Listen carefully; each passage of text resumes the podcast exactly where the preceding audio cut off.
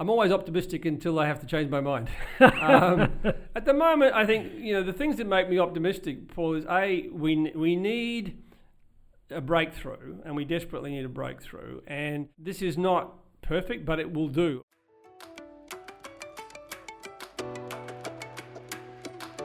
Welcome to the Grattan Institute podcast channel.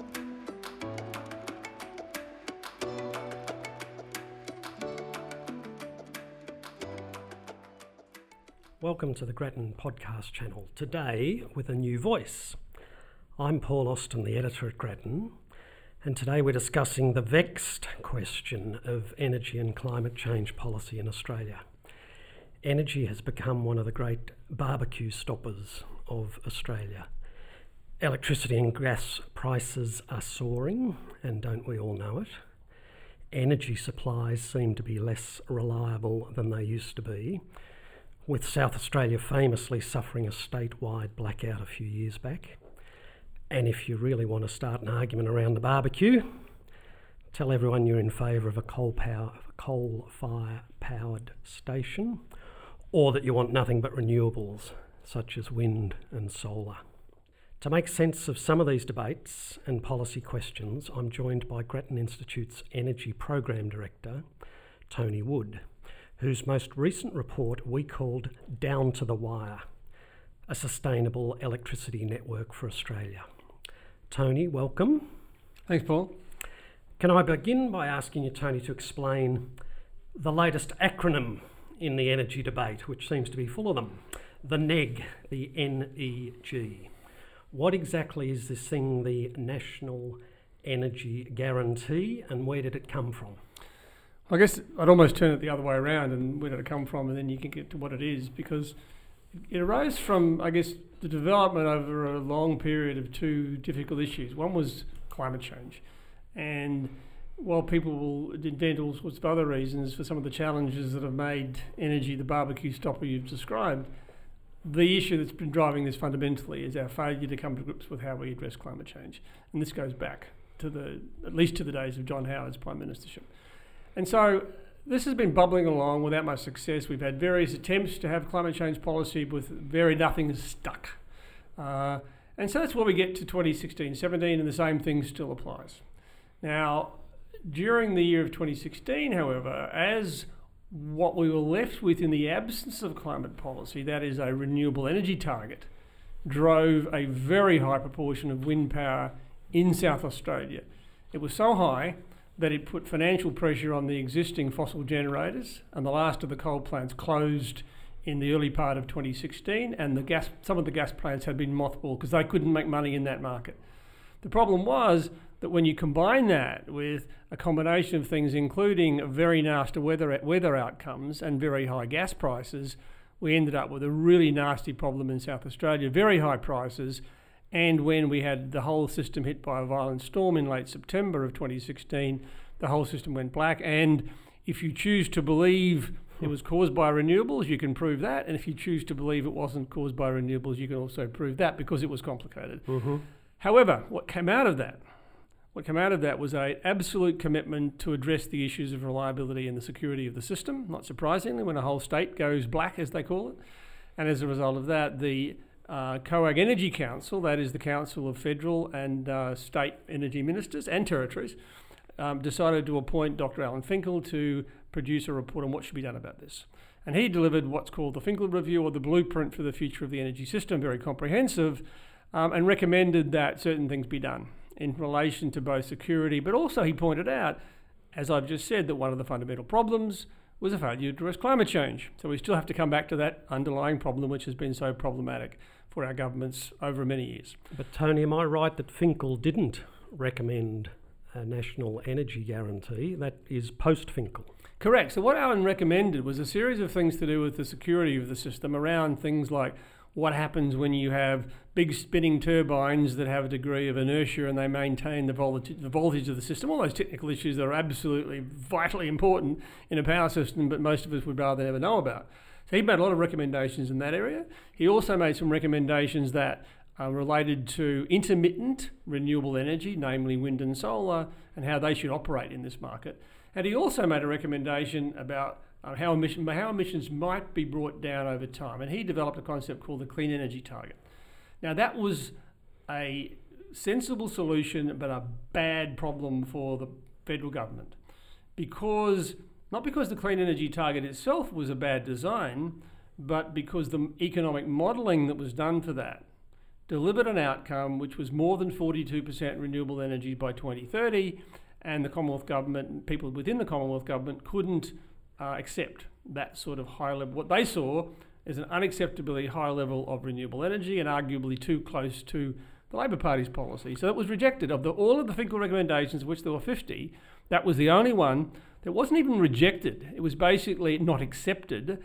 And the Commonwealth said they would make a decision on that by the end of 2017.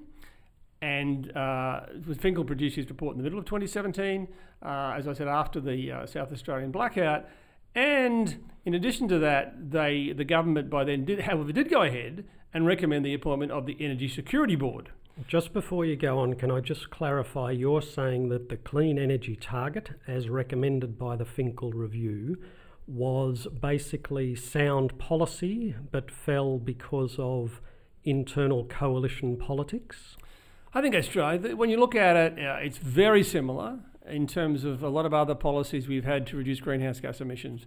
There's probably tens and tens of different detailed mechanisms which won't mean anything to most people, mean a lot to people within the uh, deep setted high religion of energy policy, particularly climate change. But this one had that unfortunate difficulty was that the economic model and economic modelling is never right. This is just a forecast, right? And we all know how bad forecasts can be. But the those people who were against any action on climate change basically said we cannot accept this, and the Commonwealth government at least blinked for a while. So in the meantime, they appoint this Energy Security Board to implement the Finkel Review. The Energy Security Board uh, which is comprises of some very experienced people already in the system and a couple of new people to oversee it, um, looked at this and said, well, maybe we can help. And from that Energy Security Board came a recommendation that we put together a mechanism which would address both, and this for the first time, and maybe possibly even globally, would address both the climate change problem, how do we reduce the greenhouse gas emissions, and the reliability issue of the of energy policy. That is integrating energy and climate policy for the first time. You're suggesting that might be the first in the world. Yeah, I've not seen it anywhere else, Paul. I think it's uh, um, many countries are grappling with the same issues, and most countries still have them in separate policy areas and separate, uh, even ministerial responsibilities. And interestingly, it was the 2016 appointment with Josh Frydenberg as the Minister for Environment and Energy, which may have helped trigger bringing these together in one minister's office, right? So that was, a, I think, a, uh, in hindsight, a very sensible thing to do and turned out to be even more sensible over time. Okay, so if, if you're saying that the NEG is potentially a, a world leading proposition, just break it down for us, Tony. How does it deal with those two uh, issues of emissions and supply reliability? Right. Well, what it does, it's called a guarantee. Now, firstly, you tend to, I would tend to ignore the word guarantee because it's not as though you're going to be able to take this guarantee to the supplier and say it doesn't work anymore.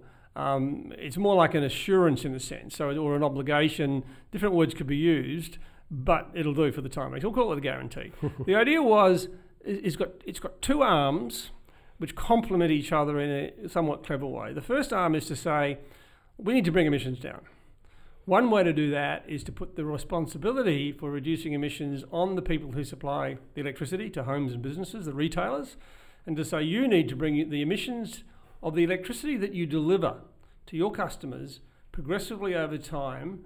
The emissions that are associated with producing that electricity have to come down between now and 2030, which is the sort of critical decade, if you like. The uh, federal government's target is a 26% reduction in emissions by 2030 and we may have to come back to that in this conversation because that itself is problematic, but that's the concept, right? So how do you design a system? Well, you put an obligation on the retailers, and they have to go and contract for a mix of energy um, that they buy from generators that would reduce emissions. So, for example, um, they would have to move gradually away from coal and to some extent gas towards um, renewable energy over time. And that's the obligation. Right now, in many ways, that's similar to a lot of other um, uh, climate policies, but in specifically one way it's different, and that is it doesn't per se create a tradable certificate or permit. Because one of the touchstones of, that's created so much uh, debate in Australia is people who don't like the concept or have rejected the concept of having an emissions trading scheme or a certificate trading scheme or whatever. And so it cleverly gets around that by saying that the retailers simply have to contract to ensure that the electricity they're selling has a certain intensity and, it's, and gradually, of course, the intensity, that is the tons of CO2 per megawatt hour in the electricity they sell, will come down in line with the overall target. That's the idea. So you have that one sitting there. Now, alongside that, you then impose a second uh, obligation on the retailers. Remembering that one of the concerns is that every many people have raised, and it's probably it's almost certainly valid, that as you move towards more and more renewable energy in the form of wind and solar. Now, if it wasn't wind and solar, if it was some other magical energy system that was not intermittent, that we wouldn't have this problem, but we do. It's a characteristic of wind and solar that they are intermittent. So how do we deal with that? One, we have to have. There are ways of dealing with it. But we have to deal with it. So you put a second obligation on the retailers. That is, you say to the retailers, not only do you have to reduce your emissions of the electricity you sell, but you have to make sure that at all times you have the surety of the of the of the capacity in terms of the power generation system to be there at the times we need it, particularly at peak times such as um, late summer in Australia, which is when we have peak demand. And that means that not only do you have to have the wind farms that produce the emissions down, but when the wind farms are producing their biggest output or the solar is producing its biggest output, you've got to then think about how do you back that up to make sure it really is deliverable all the time and it's deliverable particularly in peak times. And the way you do that, you say to the retailers, you have to contract for what's called dispatchable capability or that reliability capacity.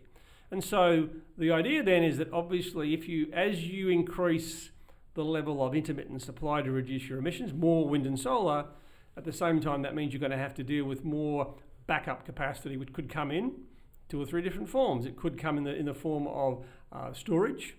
One form of storage is batteries. The other form of longer term storage is pumped hydro. Another form of backup is what's called fast start gas. That is, gas fired power stations, lower emissions in, than coal, but higher emissions than renewables, but they wouldn't run much of the time, and they would be needed to come on quickly when the wind stops blowing or the sun isn't shining. And they're the things you could do to provide that backup. But what you're doing is you're requiring the retailers to contract to have that capacity. And so, you have in concept these two arms form what's called the National Energy Guarantee, and that's, um, that concept was quickly adopted by the Commonwealth Government as its preferred policy. And so, is there, just to be clear, is there an emissions t- reduction target under the National Energy Guarantee? The, the target itself is not part of the guarantee any more than the speed limit is, in, is part of the design of the car. Mm-hmm. Basically, the target is saying how fast or how slowly will we drive the car. And so, what we're saying is initially we can drive the car pretty fast. That is, we can continue to produce a lot of emissions. But over time, we've got to come down, and the speed limit's going to be gradually reduced. The car's still fine, but we have to drive it more slowly in built up areas. Mm-hmm. And so, what we see now, the way this will work, is that the Commonwealth, which has the responsibility uh, for climate change policy. Remember, this climate change is a global problem. Australia under Tony Abbott signed up to what's called the Paris Agreement. Our target came from that process, and we have at least bipartisan support to reduce emissions. Big debate about what the target would be. But take the target we have now. That will um, be built, uh, that is in, built into federal legislation, Commonwealth legislation, and therefore applies to the entire continent of Australia, all states and territories. Um, will have to meet, will, will be, um, that will apply to all of them. Now, the, um, the Commonwealth um, uh, will then set that target and will also not just set the target for 2030, but it will also determine the trajectory. That is, how quickly will we come from where we are in 2018 to meet that target in 2030. So they're the two things that the NEG, the guarantee, will be required to meet. Um, it also means, of course, that a future government would be able to then change. It would then change that target if, it ne- if necessary to reduce emissions more quickly, and the guarantee itself would automatically adjust because it would mean that the retailers would have to meet a faster reduction in emissions. The actual mechanisms, the framework of the guarantee would not have to change at all. So, Australia is a signatory to Paris. Australia is committed to reducing emissions. Does it follow, Tony, that the NEG is anti coal?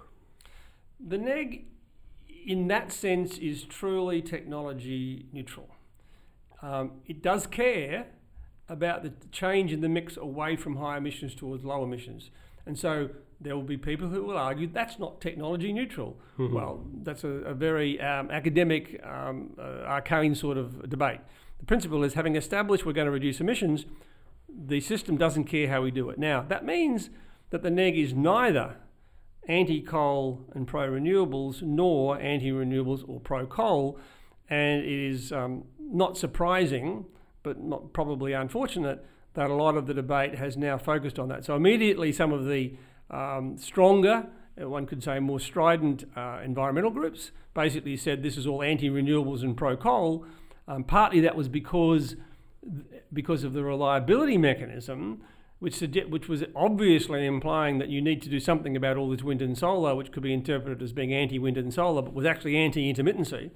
Um, so the, a lot of the green groups basically said this is anti renewables, whereas some in the uh, in the more far, the more right conservative side of the of the uh, Liberal coalition said no, this is anti-coal because it's not specifically providing incentive for coal. In fact, if anything, it's providing a disincentive for coal. And that's absolutely right in the context that coal will struggle in a world in which we have lower we want lower emissions, and that is something that Minister Frydenberg has been very clear in his speech to the National Press Club. He's made it very clear to anybody. People need to understand I think he said, was that we are facing a world of lower emissions. And once you've accepted that, then the rest of it follows. And in the middle of all this discussion and barbecue stopping debate, we've had the Liddell power station in New South Wales. Now, what's going on there, Tony? Is it going to close? Should we be worried that that will reduce reliability? Well, we've had um, large centralised coal-fired power stations for a long time. Uh, many of them were built in the 70s and 80s. Australia was at the right time um, building these things when people worked out how to do this very cheaply. And so large power stations using coal was a very cheap way of producing electricity for us. Um, fa- from an economic perspective, fantastic. We had amongst the lowest energy in the world, electricity in the world. Now, those plants were built primarily by state governments, because at the time it was there were state government electricity authorities in all states. Mm. Um, they weren't connected much by transmission lines, so each state had to build its own, and there was a lot of overbuild. Um, a lot of large plants were built that were well in excess of what was absolutely necessary, and that's sometimes what, what engineers and state governments do. Um, when this is all put together in what's now called the national energy market, it had all this oversupply. And so when you've got a market that's oversupplied, you get one outcome that's low prices. So low prices were the feature of our market for a long time. As those plants have got older, and so some of these plants now are close to 50 years old, they're getting to the point where they are very expensive to maintain and keep running. Mm-hmm. Not only that, of course, they're also high in greenhouse gas emissions. Mm-hmm. But even on the issue of their technical uh, capacity to keep running, they become very expensive. So we've seen some of them close. Now, some of them closed because of the financial pressure created by forcing in more renewable energy, and some of them closed simply because they were becoming expensive. And so the Hazelwood plant in Victoria, one of the largest and one of the cheapest, but also one of the most polluting of all plants in the world, um, closed in, uh, in 2017. Now, when that closed, because of this overcapacity issue, there was hardly any impact on reliability as a result of that. There was a big impact on price. So consumers do care about reliability and they do care about price. And so we then saw some very nasty price spikes, which have become uh, a, big, a big issue for consumers and therefore for politicians. Liddell, when you look at the age of plants and when they would logically be closed down because of their increasing unreliability, um, Liddell was the next one off the chopping block. Now, Liddell is a coal-fired power station, one of the biggest, um, bigger than Hazelwood, based in uh, New South Wales, currently owned by AGL. Mm-hmm. AGL bought that from the New South Wales state government, uh, together with another plant called Bayswater, which is much younger. Um, Liddell will be 50 years old in about 2022, which is when AGL said they would shut it down. Um, two things would happen with the Liddell shutting down. Firstly, um, we are now getting to the point where that buffer of overcapacity is gradually being eroded more and more. And so at some point, taking away one of these large plants does have an impact on reliability. So we, we, the buffer we had for so long has gradually been eroded. Secondly, um, Liddell uh, is a coal-fired power station sitting in, in, in, in, New South Wales. It's also been relatively low cost. Um, AG, as I said, AGL bought it. The ACCC wasn't very happy about that. They mm-hmm. thought that would be too much of a concentration of power. So AGL says we are fundamentally moving to a different world. Liddell is now too expensive to maintain. We're going to shut it down. We're giving you plenty of notice. Remembering they've given the market seven years' notice, whereas the owners of Hazelwood gave the market five months' notice. So they've certainly given the market plenty of time to say this is going to happen. And we have plans to progressively replace that. Now, remember, AGL has neither the responsibility to replace Liddell, mm. nor do they have an obligation to replace Liddell. They don't. Um, um, they don't have uh, any unique position. Anybody could build other capacity to replace Liddell. In fact, it might be better if someone else did. So Liddell sits there and AGL says they're going to shut it down. Now, the market operator had a look at this, which is one of their, their jobs, is to look forward and say, do we see the system reliability continuing to be acceptable?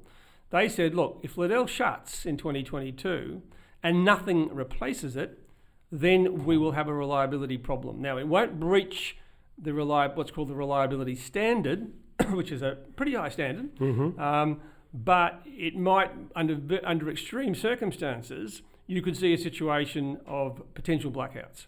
Not surprisingly, when uh, professional, experienced, recognised uh, engineers say that, mm. Politicians react. Mm. And so there was a concern oh my goodness, what are we going to do? Liddell's going to shut down and we're going to be, uh, have a reliability problem.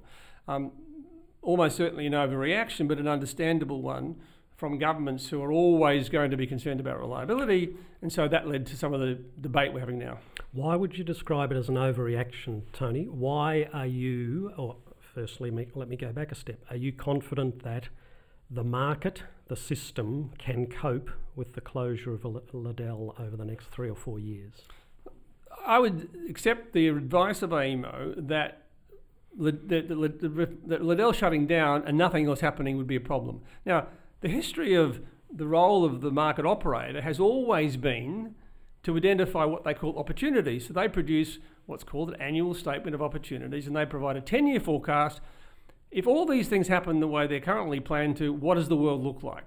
And sometimes they would identify opportunities for investment. The problem is that what is one person's opportunity is somebody else's problem.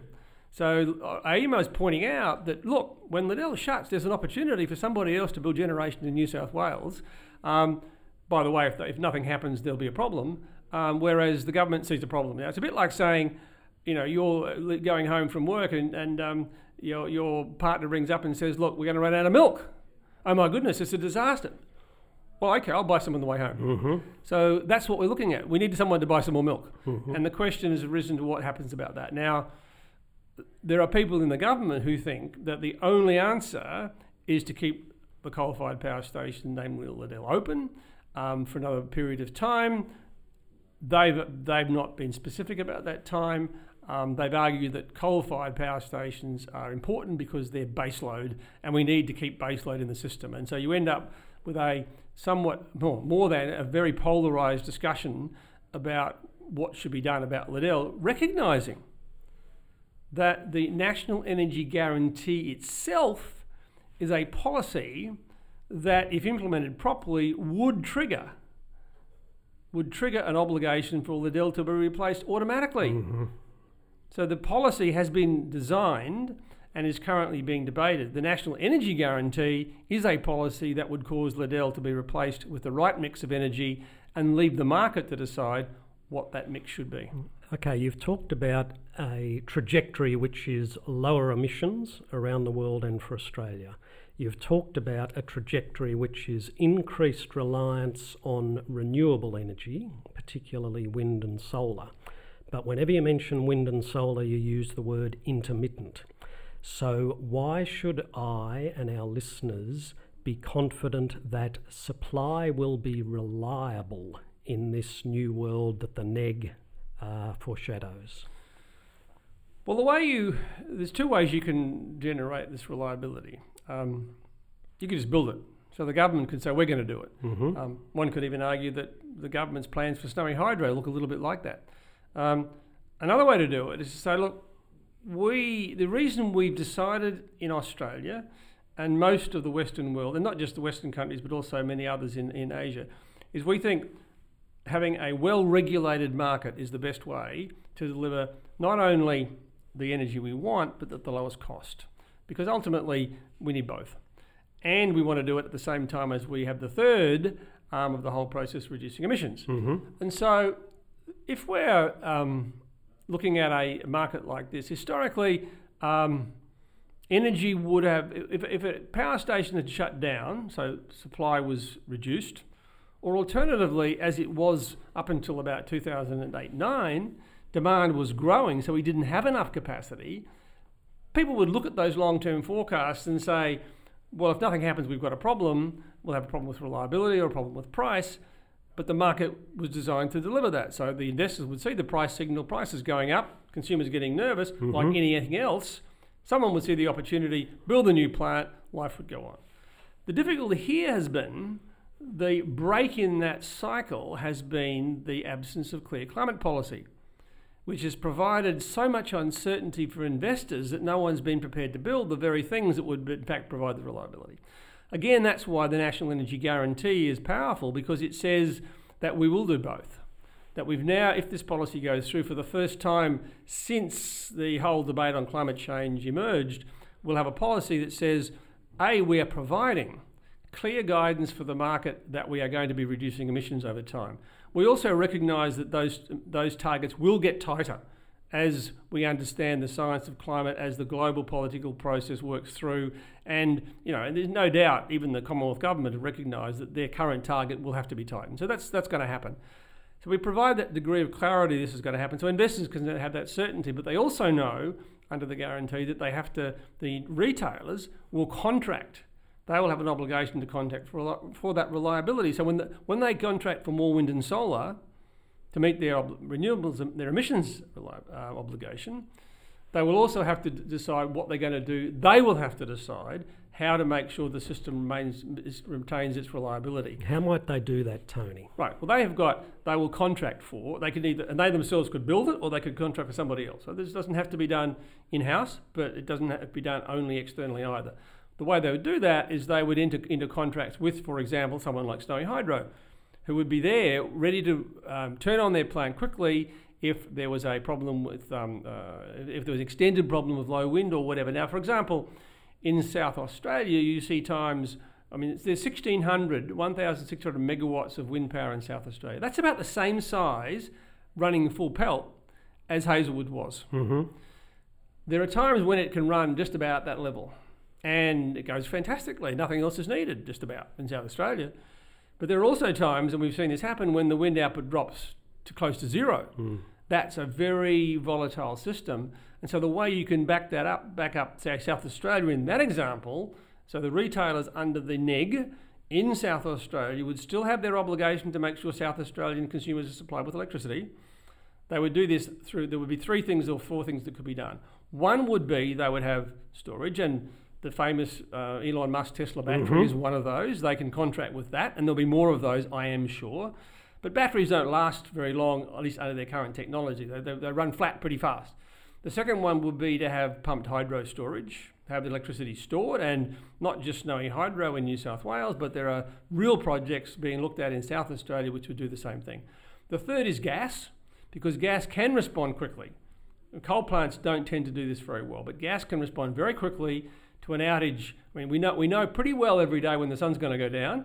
So if we've got a lot of solar, we can back that up. And these days, wind is most of the time pretty well able to be forecast. Mhm. Not oh, not from day to day, but we know within hours what's going to happen next, and we could start up gas plants. Or thirdly, in South Australia, we could import more electricity across the interconnection Mhm. with Victoria. So they're the flexibilities are there, and it's the obligation is on the retailers to ensure that they've contracted whatever combination of those things they want. The market doesn't care. It's, it is indifferent to technology, which one ever you want, whichever you think's the best, but you have to do that. And of course, the real teeth in this will be the significant penalties that are imposed upon those who fail to meet their obligation. Uh, gas is increasingly has been increasingly expensive in recent times. Is gas a realistic option among those that uh, portfolio you just outlined? Well, gas is it's a bit Jekyll and Hyde-ish in a sense, the way it behaves. Now, gas has two very important characteristics, and they have two different consequences for the way this works in the market. One is that gas is lower emissions than coal Mm-hmm. when it's burned. Now, there are people who are concerned about the emissions that are produced on the extraction of the gas and all this fracking debate that goes on, but fundamentally, a gas-fired power station produces lower emissions, even when you take into account those fugitive emissions. That means that many people saw it as one of the transition elements towards a low emissions future. But as you pointed out, uh, for a whole range of other reasons, gas prices in Australia uh, got higher, and so gas is a pretty expensive way of doing that, Mm. even with a carbon price. However, gas also has this um, other characteristic of flexibility. So gas can be turned on quite quickly.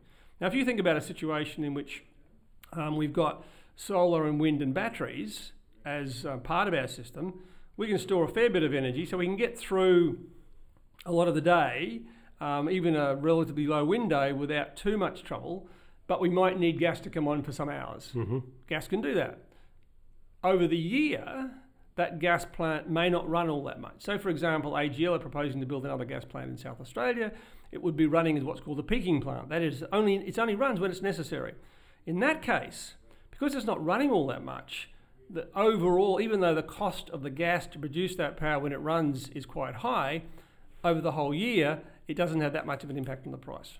And so, in that case, running as a peaking plant to balance the intermittency of wind and solar, the high price of the gas doesn't matter so much. The real issue is you've got to build the capital for the plant, get a recovery on that. And so, you know, I think gas will have a role, and um, in many parts of the world, that the um, the role people see an increasing role for gas as we back out coal.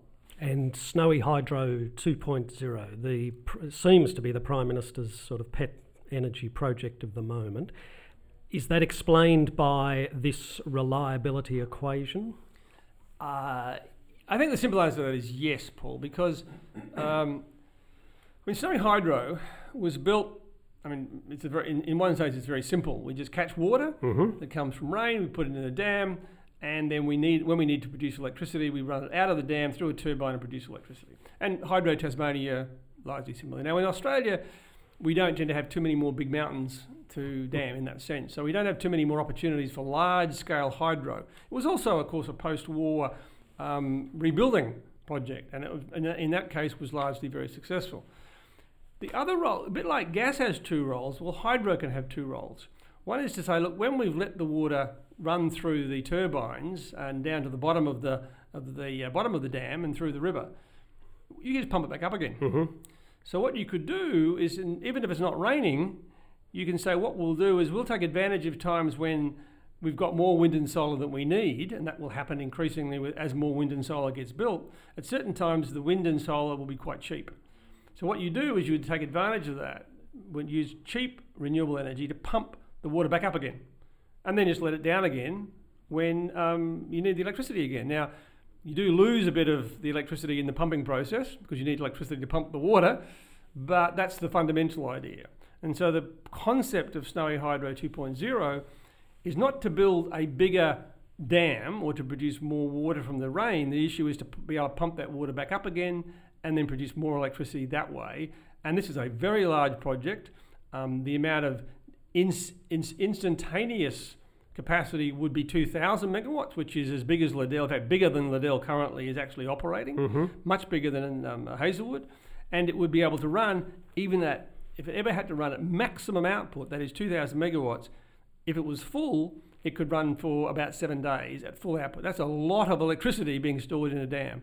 And that's the concept. It would be there. And that sort of seems, most people would say intuitively, that sounds like a more secure system than a battery. Now, dams can run out, the rain doesn't come, all sorts of other things. It's not perfect. And so the big issue that's being looked at now is what is the economic feasibility of Snowy Hydro 2.0, is building a very large facility like that a good idea, or would we be better off and or having a lot of smaller pumped hydro facilities around other parts of Australia? But that's the logic of Snowy Hydro 2.0. Um, later this year, we'll see um, whether or not the board of Snowy Hydro uh, thinks it's a good idea to proceed with that project. So you've explained very well the logic of the NEG, the guarantee. Let me ask you about the politics. Where is the National Energy Guarantee at at the moment, and will it become a real thing? So the, the guarantee was um, proposed to the Commonwealth Government uh, back in July, August last year. Um, the early success for the Prime Minister and the Energy Minister was to get the support of the Coalition Party. Remember, this is a coalition that has struggled to support any emissions reduction policy at all. Mm. So that was a significant breakthrough. And I think, you know, arguably the, the efforts of um, the Prime Minister and the Energy Minister should be re- recognised in that sense. However, the, even though the national emissions policy or strategy or target is a responsibility for the Commonwealth, the energy system, the electricity system, the national energy market, is a joint responsibility a joint responsibility of the COAG Energy Council Ministers. Now, there's a fine point here, which is doesn't get it not surprisingly annoys people from Western Australia and Northern Territory that they're not part of the national energy market. But let's just put that aside for a second. Yes.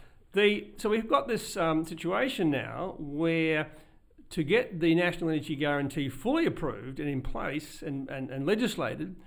Um, will require the support of all of the states and territories. That is South Australia, Tasmania, New South Wales, Queensland, and the ACT. That's a political task. Yeah, this is sort of, you know, cat herding 301 in a sense. Um, and it's a big challenge right now. The reason it's a challenge is a little messy because one could argue, well, why wouldn't, if this is a good idea and does all the things we've been talking about, why wouldn't the states simply sign up? Well, we have this thing called uncooperative federalism in Australia. and you know, the history is not good, um, and particularly when you've got um, at various times, whether you've got people in, in government in the states and territories of a different political ilk to in Canberra, you can get tensions arising. In addition to that, you've got several governments who fundamentally believe, and they're probably right, that the Commonwealth emissions reduction target is not strong enough to meet climate change, to address climate change. It's, it's not as we should do be, be doing more, is their argument, and they want to do more. So some of the states have introduced their own renewable energy targets, such mm. as Queensland. Now, other states have targets, but Queensland and Victoria have moved to legislate their targets, which is quite different from having a, a vague vision. Um, turning it into a real activity is quite a different mm. issue. And so let's just take Victoria. They've made it very clear, not surprisingly, that they don't want to see the national energy guarantee in any way prevent them from proceeding with their own renewable energy target. Now, remember, we're now starting to talk about two things which are similar but not the same. One is more renewable energy, and the other is reducing emissions. They're not necessarily the same thing. Mm-hmm. And secondly, you could see some potential problem here. So, for example, Victoria could argue that if they reduce their emissions through renewable energy targets much more than the Commonwealth's 26% target, but the Commonwealth still sits on its 26% target, that means New South Wales, for example, could get away with doing less. That's not fair, Victoria will say. Mm-hmm. We need more than that. So they're going to be demanding things like that. Now, I, I think myself, that's there's another side to that coin. You say, well, you know, Victoria um, has for a long time been the highest emitting state in the country in terms of emissions per capita. Right. Because we've defended in Victoria for brown coal for our power. So arguably, Victoria should be doing more. This is this is an Australian version of the international mm. negotiations around who should be doing what to address climate change, right? But you can see it playing out. So that's where the tension is. And so the, the challenge at the moment is to provide two things a lot more detail on exactly how these two obligations will work, how will the market actually deal with it, to make sure that um, if it does uh, have concerns about competition policy and all the other things that are related, they're all been addressed. In addition to that, um, this question of how do these, how it gets legislated, and making sure so that the very minimum the states will be demanding, I am sure, is that a future government will, will as I described before, be able to ratchet up the target. That is, simple example, the Commonwealth Government, the NEG gets in, uh, introduced, initially the target 26% reduction by 2030. Next election, election after, whatever, Labor gets elected, they can simply say, right, the target is now 40%, 45%, and everything can continue on. Now, you know, if you left that till 2029, that would be a big challenge. But um, you know, people would expect. Um, I'm not having. I'm not. I don't forecast electri- uh, election outcomes, mm. but the probability of a, of a, of a change of um, government between now and 2030 would be, I think, highly likely. And you're saying that the neg, the guarantee, can survive changes of government in the states and more particularly at the Commonwealth level. Yeah, the, ne- the neg itself is not dependent upon any of those things. Now, because it will be um, getting it through will, if, it, if, if they can secure the support, it will have the con- it will have it will require the consensus support of all the states and territories and the Commonwealth. What that also means to change the neg would also require in the future the support of all the states and territories in the Commonwealth. And you know, in 2023, that could be a very different combination of political positioning, and who knows what might happen next. So it could be quite difficult to change. So what you want to do is make sure that the fundamentals we put in place now, that is the fundamental framework of the NEG, is something that everybody agrees does make sense and should have bipartisan support. And I think the good news here is that I think we're seeing, for example, the Commonwealth at the Commonwealth level, federal Labor is looking to support the guarantee. That is that they can see that they could do what we've been talking about, ratchet it up, but the fundamental framework is one that makes sense. And secondly, we're seeing industry. It may not be the best policy or the one they'd prefer, but they can see it's one they can work with, and over time it will improve um, in terms of the way it works. So I think that combination of broadly the energy industry saying we've had enough of it, and not just energy, even the big resource companies and, and, and um, cu- customers are saying we need much more certainty about energy policy in this country, provides an added momentum behind um, the, the NEG. Am I right, Tony, in reading into that, that as an energy expert and an energy commentator, you actually are something of an optimist. I'm always optimistic until I have to change my mind. um, at the moment, I think you know the things that make me optimistic, Paul, is a we we need a breakthrough, and we desperately need a breakthrough, and um, this is not perfect, but it will do. I mean, Grattan has a history of being pragmatic, practical, and yes, we could wish for the perfect, but we saw this happen in 2008-9 when together Kevin Rudd and the Greens, and probably helped by Tony Abbott at the time, absolutely buried what was our best chance of getting a stable climate change policy. Hmm. We don't want to do that again. And so I think we now have the necessity, we have the urgency, and broadly speaking, uh, we have a policy that could do that. Now, there's many a slip between cup and lip, and who knows what could go wrong. But I think the you know generally, I think we're seeing even after the last COAG meeting, we're generally seeing a broad desire to make this work, recognizing that industry players, retailers, large and small, generators, large and small, and state and territory governments will have concerns that need to be resolved. Um, but I think the, the combination of that goodwill and the need to have this in place is very high. Because right now, there's no plan B. Tony, thank you so much for your expertise and insights and optimism. And thank you to our listeners. If you'd like to download a copy of Tony's reports on the uh, Australian energy system, head to our website, grattan.edu.au. You can stay up to date with all of Grattan's news, reports, and events by following us on Twitter at GrattanInst or on Facebook, Grattan Institute. And if you've enjoyed and found useful this podcast, then please help your friends to find it by heading over to iTunes and leaving us a rating or a review. Thank you for listening. Grattan Institute is uniquely positioned to bring an independent, rigorous, and practical lens to big issues in public policy, with the capacity to talk honestly to both sides of politics. We maintain this unique position through the generosity of the public and our affiliate companies. If you would like to find out more about contributing to our continued independence, head to our website to donate grattan.edu this has been a Grattan Institute podcast. If you want to hear more, subscribe to our podcasts on iTunes.